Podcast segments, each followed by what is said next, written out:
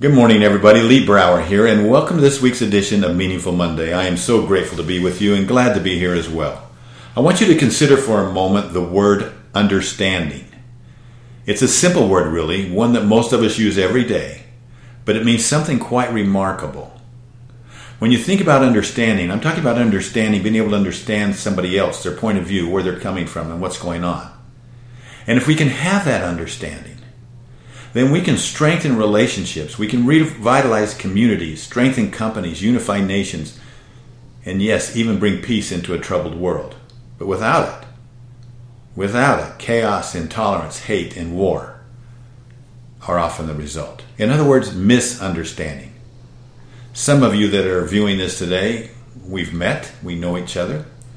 Others that we've met, others others of you we haven't met, and um, yet but that being said, I'm confident that we have a great deal in common.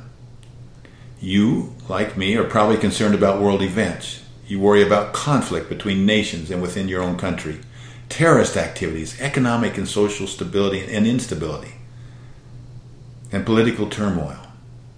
Perhaps you've dealt with a serious illness, a reversal in fortune, or an unexpected disappointment, or the death of a loved one.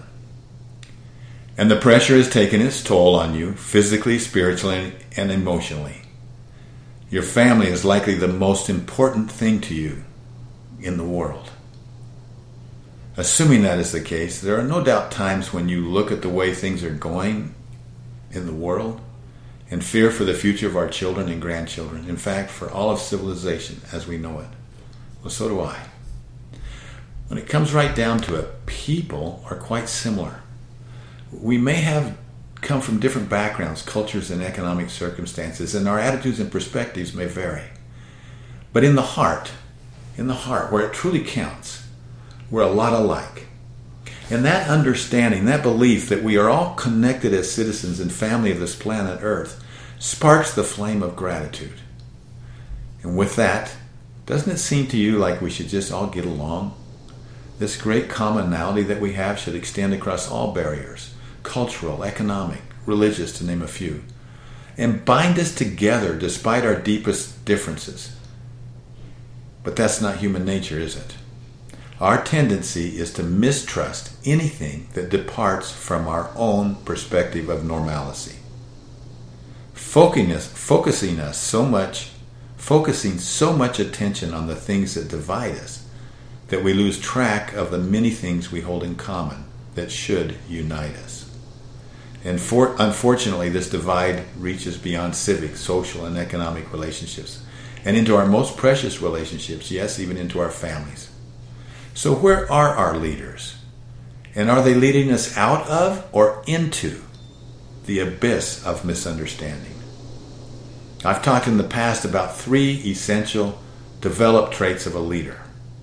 And I'm talking about leadership in business, family, politics, but especially in families. First, everything, everything begins in gratitude. Let me ask you is there a relationship between gratitude and understanding to be able to truly understand someone? I think there is a relationship. Not sure which one drives which, but there is a relationship. Would it be fair to say then that as we increase gratitude, we, it also encourages more understanding? And as we get more understanding, it'll probably support greater gratitude? So we go big first, and then we also go rig and we go fig, meaning we respond in gratitude and we finish in gratitude. And then the second area of leadership, so gratitude is first. The second is the essential responsibility of a leader to protect and nourish the common vision, a vision that goes beyond our present horizon. It is that vision of the future that sustains us all through life's toughest challenge.